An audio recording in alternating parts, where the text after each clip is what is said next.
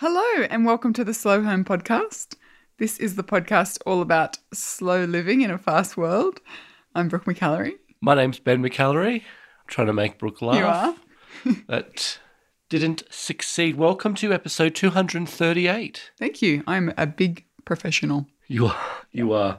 We are knee deep in our May experiment and we're living it every day and we're loving it. We well, are. I'm loving it. Are you loving it? I, I really am, but not in the ways that I expected. Okay. So things have shifted quite a bit Yeah. since last week. Okay. Last week I was kind of riding high on the wave of Writing high. exactly very good. Not that that has gone, but I feel like Not I've- that you were writing high, you were just.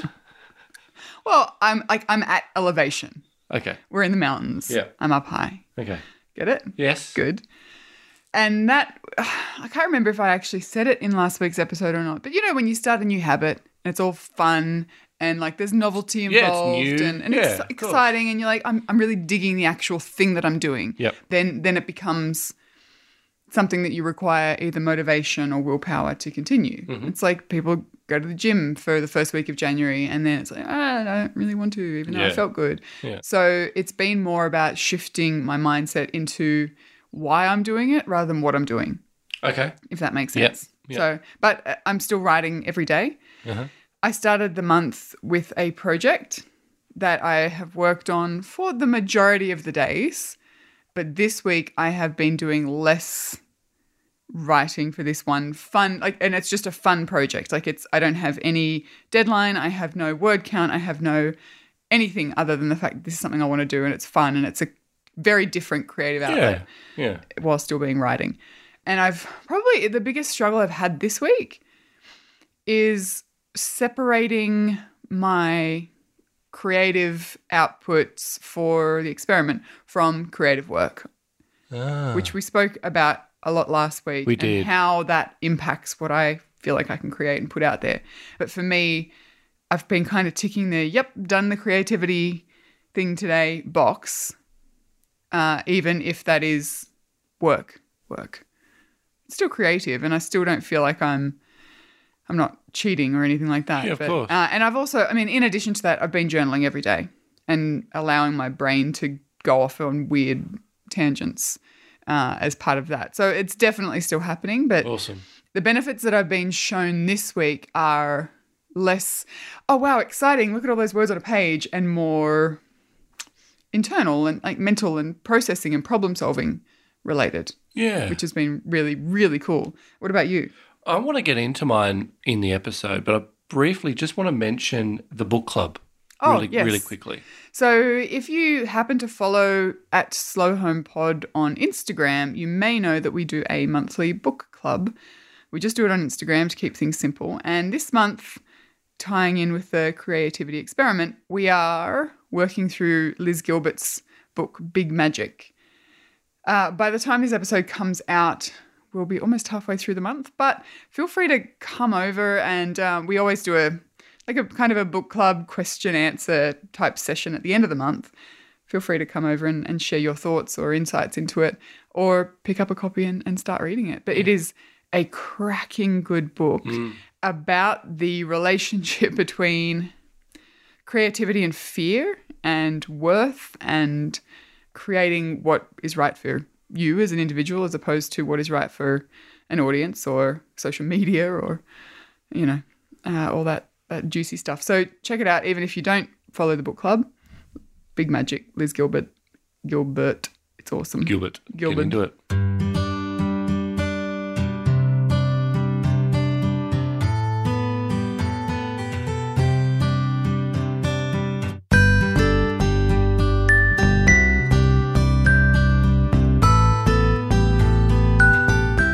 Now want to answer the question that you asked me at the top of the show. So, my challenge over the last week was to do something creative for myself yes because well no i'm always doing it for myself but um, you challenged me to test my output slash audience as in i'm putting stuff out there like you for an audience Yeah. and there's always the audience in mind when you do create things like that so I over the last week, randomly, I decided, and I wrote about this in the slow post last Friday, but I am completely focused on skiing backwards, Yeah. skiing switch. Yeah. End of the season, nice fluffy snow, spring conditions. What better way to experiment and be creative with my skiing? You know, just challenging yourself. And it's play, isn't it? It's so thinking it's outside playful. thinking outside the box. Absolutely. And I've sucked at it big time. Like, absolutely sucked at it. There's something about going backwards that I no longer, like, my middle ear is no longer, I don't know, like, as good as it used to be. It's Yeah. a weird feeling. Okay. Going backwards on a, on a, a slide, like a water slide, I almost like vomit every time I get out. Like, even going backwards on a train or like a bus, I'd no longer liked. I used to love that as a kid. That was one of your hobbies as a kid, going backwards on a train. I wouldn't say hobby. That's a really random thing to say, but I always enjoyed riding backwards. On, I think it's partly getting older, actually. Oh, I that's just a sad sign of the times. Aw. 30, Anyway. 36 year old Anyway, up. I I challenged myself and I wanted to to do something creative and experiment in that way. I really like that because your your creative project for this month that you set out with was video. Yeah, creating, shooting, editing video, Which and, you- and you doing you right and, and doing more writing, creative Yeah. writing. But I really like that you've you've found something else, another kind of outlet that is just for you. Yeah. And that encourages play. Yeah. Because I think I see you doing those two other things and it becomes work because it's for an audience, whereas this is just for you. And I, th- I just think that's really fun. Yeah. So for people who are like, I'm not creative, I don't have any outlet that's Yeah. going to work, try thinking that kind of breadth. You know, think outside the box completely. Yeah, and you could say, "Oh, Ben, it's it's more just learning," and- but it's all. I think it's all tied in. It's all It's tied together. all tied in. It's just something new. That's all I'm trying or have attempted to do. And yeah, and you know, and the audience has been me. I'll, I'll, I must say that the audience has been other people on the hill watching me scream, I can't stop. but the audience and the But you don't care so much about the opinion of that the audience. benefactor is always going to be me, and that it's a different skill that I can do, and I'm going to get there by the end of May. I I really want to ski switch. I have also greatly benefited from you learning to ski switch because I don't often see you not good at something. So Yeah, I usually pick things up pretty quickly. you do, and you are like you you are you're doing you're doing good. You're doing much better than I possibly could. Anyway, that that was my little challenge, and I've, I've enjoyed it. I've I've really enjoyed it, and Mm. I've and I've enjoyed sucking at it. More importantly, Yeah, think because the audience, the output is not, you know, it's just not a, a factor. no, and that's what next week. Our plan is to talk quite a lot about creating for the sake of creating, letting go of any semblance of good or perfect or shareability or beauty or whatever, and just immersing yourself in the process. Mm. So that'll be interesting to kind of come back to that after another week of, Yeah, yeah, of be. learning and creating and playing. Yeah. So, what about you over the past week? What have you specific? I know you touched on a few of your challenges that Yep. you've had, but what specifically did you do over the last seven days? So I, I wrote. Yeah. Yeah. My rhythm has shifted. We've moved to a new rental in Canmore in the Rocky Mountains. And this place is bigger and it's got a it's just a, a different setup so that I now can get up early in the morning and have some space to be I can turn on the light, I can boil the jug, Yeah. um, you know, and I can do some yoga and, and that sort of stuff. So I've I've shifted back into my favorite kind of morning rhythm. Get up early, do some yoga, meditate, and then I just journal. Mm-hmm. And once I've finished journaling, then I start writing, working on some kind of creative project. Yeah. whether that is something for work or you know my fun project. And it's just such a fulfilling way for me to start the day. I feel like i've ticked off those things those self-care rituals that really do have an impact on how i get through the rest of the day in a really positive way. And kind of the rest of the day's gravy Right. yeah. So it's just it's writing. And you know what? It, it can be five minutes.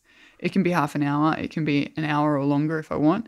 But what I've discovered, a few things, is that the more I do it, the better I am at it. hmm in terms of just letting my thoughts flow, in terms of reducing the barriers I put up around the things I write, you know, the things I should write about or the things that, that I, Brooke, write about. It's been nice to tear those barriers down a bit.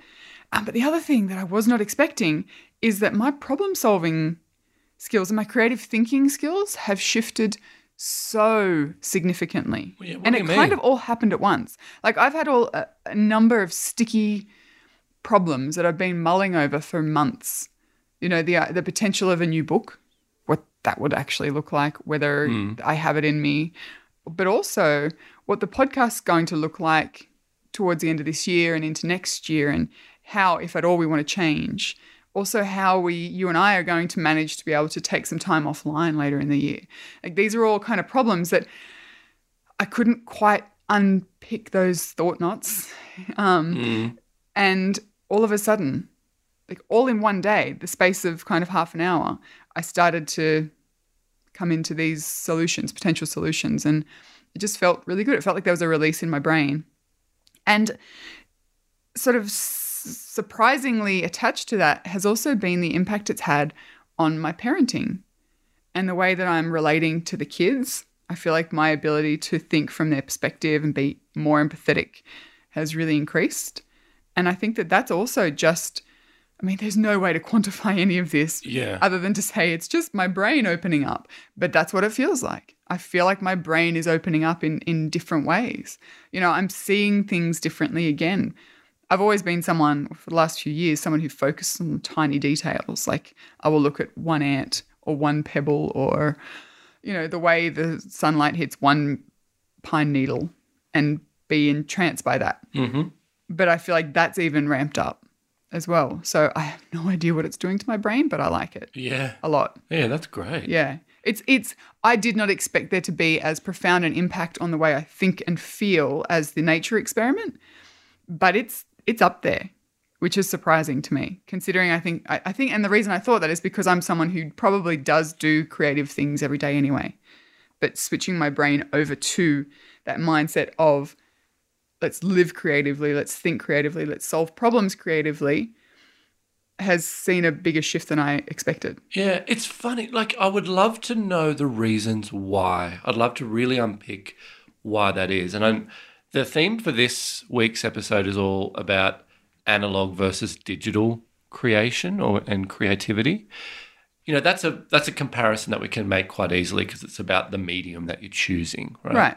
But I think I've done a little bit more other research about what are the other ways you can sort of separate creation, and it's cognitive creation, so very process driven creation, mm-hmm. versus emotional creation. What would two examples of what would an example of each of those be? Oh, I will get to that very Okay, shortly. sorry. The other two is deliberate creation, as in you're going to sit there and you're Yep. going to write, Yep.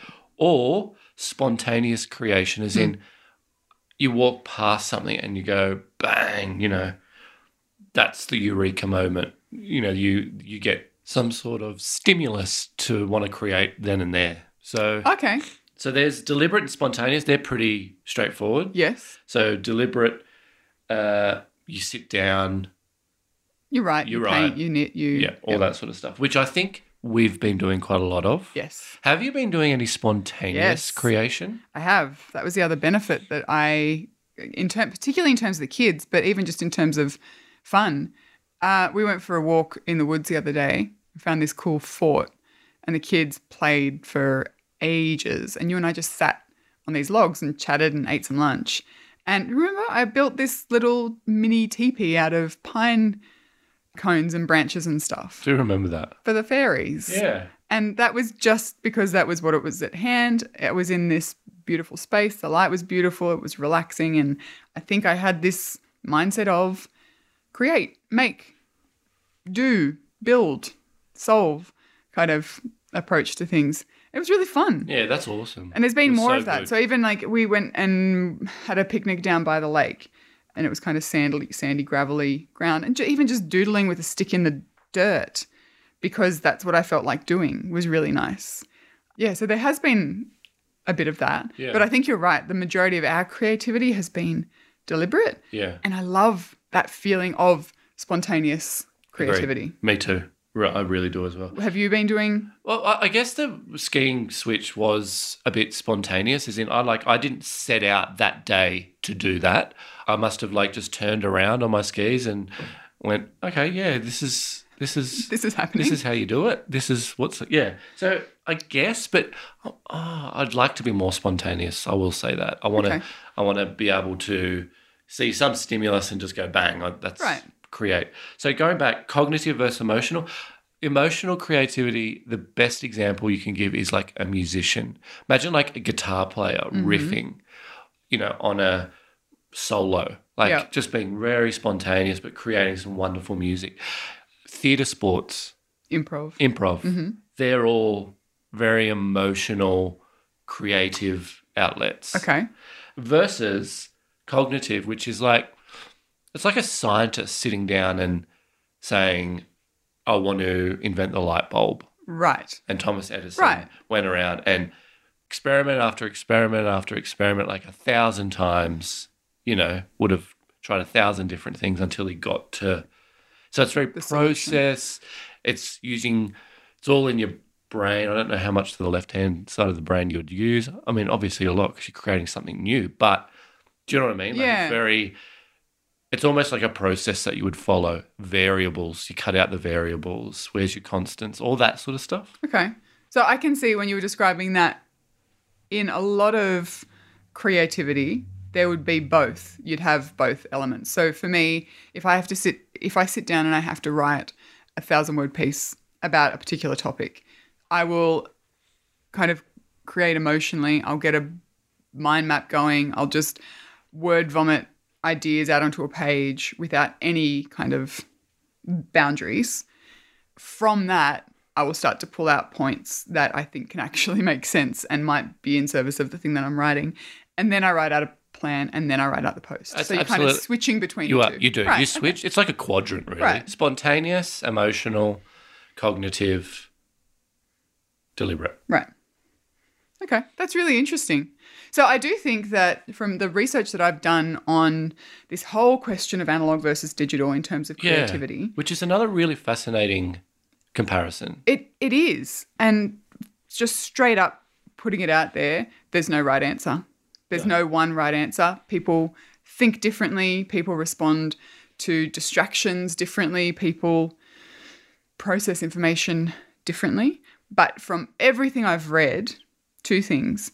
Pretty much everyone will benefit from at least trying to bring in some of the other side. Like I'm much more analog uh, in terms of creation. Like I'm at my most creative when I'm using a pen and paper, undoubtedly.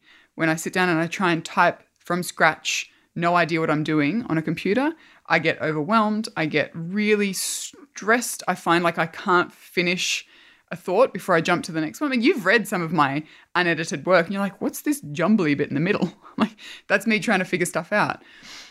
I don't find that happens as much when I write longhand pen and paper. Is that because it takes? It's a slower journey. Yes, that's part of it, definitely. Um, but all the research that I've read still indicates that given the time, modern world that we live in, I would still benefit from using digital technology, which I do. It's just a matter of knowing your tendencies. Um, but the other thing that's really interesting is, as you said at the beginning, it's so related to how we learn. It's really hard to quantify improved creativity. Like, how do you quantify that? That's it. So there's very few studies, but there are a whole heap of studies uh, in this field of research called haptics, which is about um, handwriting and the impact that it has on movement, but also firing up different areas of the brain, which I think is incredible. And there's this whole kind of stream of research that now is suggesting that we need to bring handwriting back to schools, like well into our teen years, because in the states at least, kids learn how to write by hand in year in kindergarten and year one. That's it. From, so from year two on, Yeah, then it's keyboards. Like Wow. that, that's where the emphasis is rather. So it's not cursive. No one learns running writing anymore. It's yeah. And look, correct me if I'm wrong. That's just the the research that I've come across about the US school system. But I also know that that's kind of starting to happen in the Australian school system too. well, just like today when we were, I- said to you, I can, cannot believe how much computer work Toby is doing. hmm He's in you too. He's in you too. Yeah. And I get it. Don't get me wrong. I get it. It's important. It's the world we live in. But there is a whole process of learning that happens when we write by hand. Like a, a number of studies, which I'll link to in the show notes, have shown a link between a deeper level of learning and memory recall, information recall, and processing when we write by hand, as opposed to when we write, take notes, for example, in a lecture on our laptops. They've done these studies weighing up the recall and the processing of both groups laptop note takers, physical handwritten note takers, and the handwritten note takers smash it out of the park because it fires up different parts of the brain every time. So for me, I mean, for me, I was hoping to find this one Yeah. study that says working creatively in analog is the greatest. You should all do it. I don't think that it exists. All all I came across is a lot of creative people who their outputs might be digital. They, they've written books. They might make films. They could be digital artists. But almost everyone that I came across benefits from first playing around, working, creating, getting the genesis of an idea in an analog fashion. To the point where Austin Kleon, who I love, and if you haven't read his book Steal Like an Artist, you should. But he's also got a great blog and he's great to follow on Instagram. Uh, he has two separate workspaces. He has an analog workspace. Nothing digital Oh, or electronic cool. is allowed into that space. And it is like it's a mess. He is no minimalist. It's newspapers stacked up. It's hundreds of markers and index cards and books. And when he writes a when he writes he, he starts a new book project, he creates like a banker's box, and that's where all his materials for his books live. You know, and he he has index cards all over his house, and he's super analog. But then he uses digital tools to create his final output, his books, his blogging. Yeah. His, he does these blackout poems that he posts to Instagram a lot. And again, he uses digital tools to, to finish them. But he said that he needs to have these separate spaces and the two don't meet. He, he has a, like a physical separation between the two so that as he leaves his study and walks into his garage, he's transitioning from analog to digital. And I just think that that's a really cool way of looking at it. There's benefits to both, but benefits that we probably all should explore. How important is that space to create? Because it's something that I've not really thought about, but because space for me for creation is just everywhere. But I kind of like the thought of having a distinction. It's important for me, and I know that it's important for a lot of writers. And I only say writers because that's the creative group that I probably know the most and read about the most and read about their rituals. For me, there are spaces that do not work for creativity, Like what? like busy coffee shops. That's like the that's the cliche. That's the that's the dream. with, Like working from a coffee shop. Digital nomad working from a coffee, sh- coffee shop. Give me a library. Absolutely. I will work for 12 hours in a library and feel creative. It's like the ideas from the books permeate my being. Whereas, I don't know, the frantic pace and the conversations in a coffee shop, I just find them really distracting. But that's Right. just me. too. Yeah. I'm I do get overwhelmed by lots of different audio inputs. Uh, and I know a lot of writers have a writing desk, same thing as what Austin Kleon does. That's just for writing. They have their notepad, they have their pen, they have their favorite coffee cup, maybe a candle, maybe a photo, something like that. But that's it. That's your, your writing desk. And if you're going to move to process work or editing work or even just typing up a handwritten draft, then you move to your your digital space. I do think from some of the studies that I've come across, as you said, you have no problem in creating from scratch on on a computer. Yeah, I don't. I don't. You very No, I don't. rarely will take physical notes. Oh, yeah. No. I think I just became so sick of taking physical notes in like meetings. Right. So that's the only way I remember stuff. Mm. But there is one theory that, you know, you mentioned before the the left and right sides of our brains are responsible for different different parts of thought, like analytical, language, the skills Yep. required to write, but then also you've got your emotional side to the brain. So the theory is that writing by hand means that we are tapped into the side of our brain that we are more dominant in. So for me, I write with my left hand, so I'm right brained. So when we write, that's a one handed task. Usually. I mean, you write with one, unless you're your dad who is genuinely ambidextrous. Yeah. Uh, you know, your your opposite non-dominant hand might be holding the piece of paper or whatever, but it's typically a one-handed exercise, left or right. And typing is a two-handed job. So the theory is that we are used to using one side of our brain primarily when we are writing by hand. But when we're typing, our brain is getting these signals that both sides of the brain are in use and it is constantly Shifting. shifting Wow. between like the tasks that are left brain oriented and the tasks that are right brain oriented. And for some people, that is really confusing or discombobulating. And that's how I feel when I'm r- typing. Unless I know what I'm trying to say, I find typing an idea out fresh is really hard because I'm swinging between grammar and syntax oh, and what I'm trying grammar. to say. Yeah, see, I, I can't help Yeah. it. That's that is so interesting. Yeah.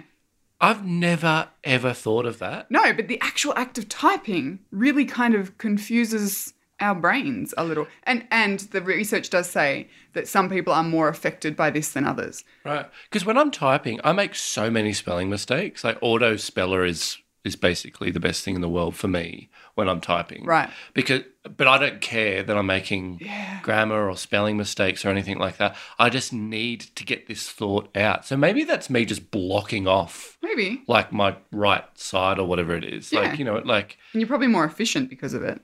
Yeah, weird. Okay, that is really interesting.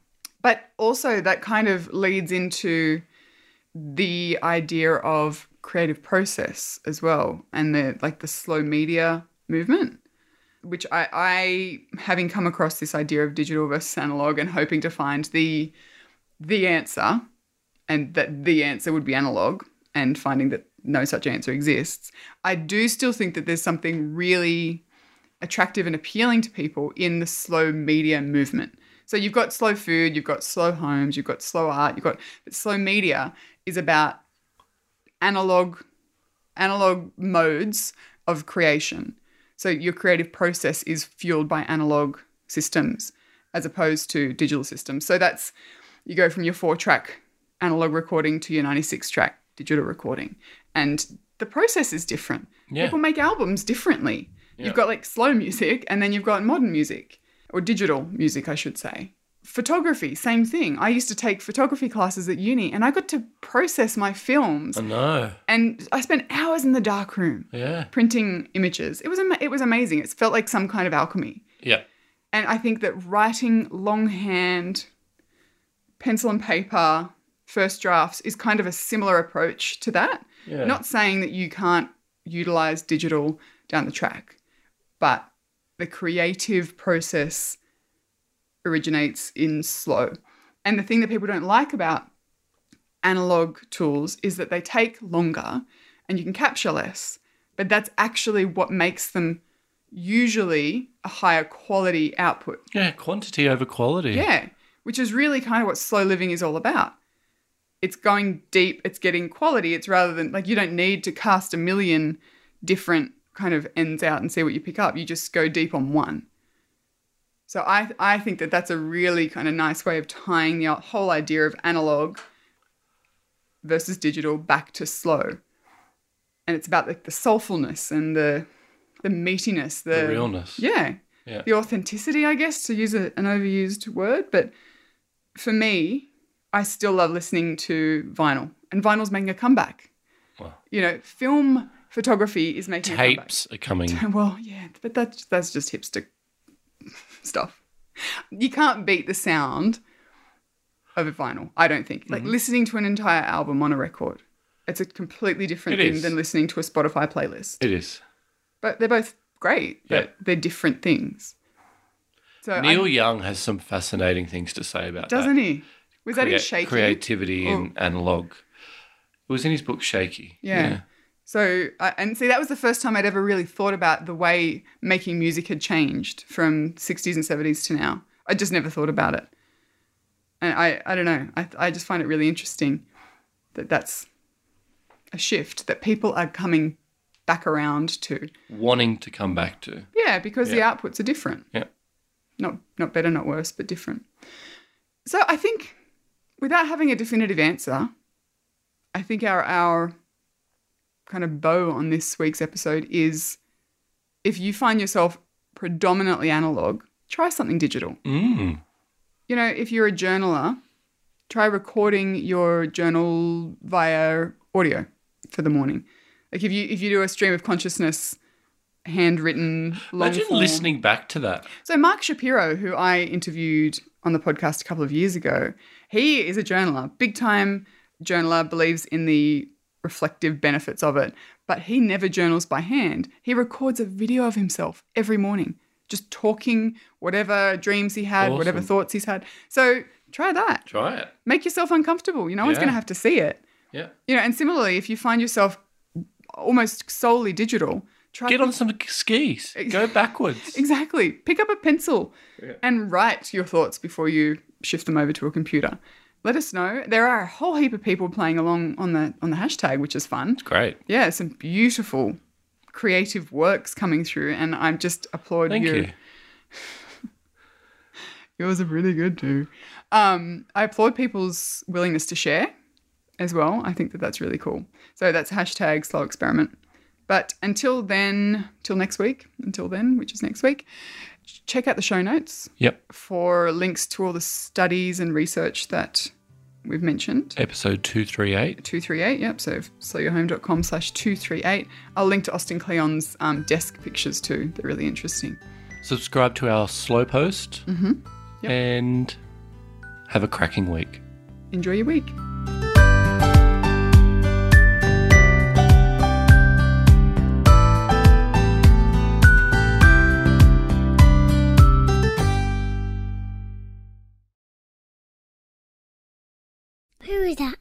Hi, Podcast.